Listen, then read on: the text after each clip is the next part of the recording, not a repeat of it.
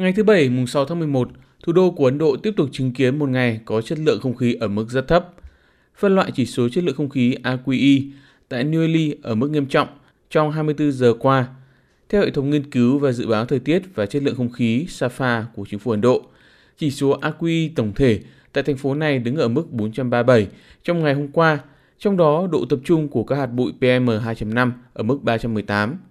Chỉ số PM10 được báo cáo ở mốc 448. Mức độ ô nhiễm tại vùng thủ đô của Ấn Độ, cụ thể là tại hai đô thị vệ tinh là Noida và Gurugram, cũng ở mức đáng quan ngại. Cơ quan quản lý ô nhiễm của Ấn Độ dự báo chỉ số AQI sẽ có cải thiện đôi chút trong những ngày tới nhờ gió thổi mạnh hơn làm phân tán chất ô nhiễm trong không khí. Nguyên nhân của tình trạng ô nhiễm tại New Delhi được cho là gió Tây Bắc mạnh tăng cường vận chuyển khói bụi do đốt dâm dạ từ các bang lân cận về thành phố.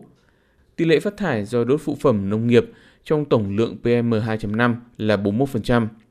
Hệ thống nghiên cứu và dự báo thời tiết và chất lượng không khí đã ghi nhận tổng cộng 5.159 đám cháy do đốt dâm dạ tại các khu vực lân cận.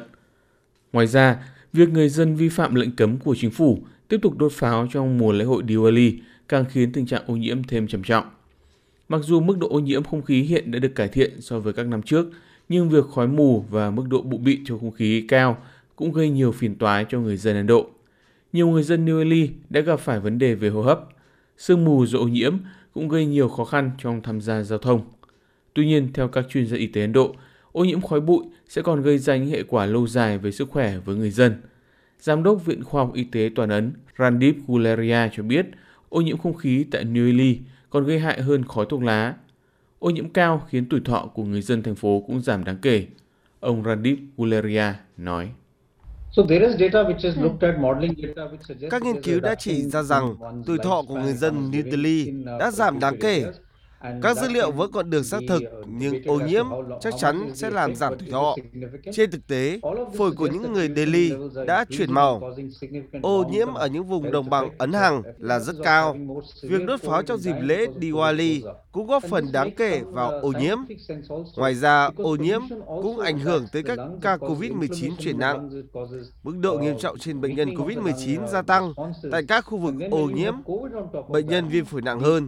COVID-19 còn có thể lây nhiễm dễ dàng hơn vì virus SARS-CoV-2 dính vào các chất ô nhiễm và không bị phân tán.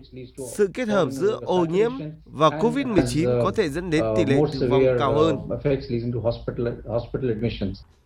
Chuyên gia này cũng khuyên cáo người dân Ấn Độ cần có các biện pháp tự phòng vệ trước các tác hại của ô nhiễm không khí như đeo khẩu trang, đặc biệt là khẩu trang N95, tránh các khu vực có mức độ ô nhiễm cao, tránh ra đường tập thể dục vào buổi sáng, thời điểm các chất ô nhiễm tập trung cao nhất.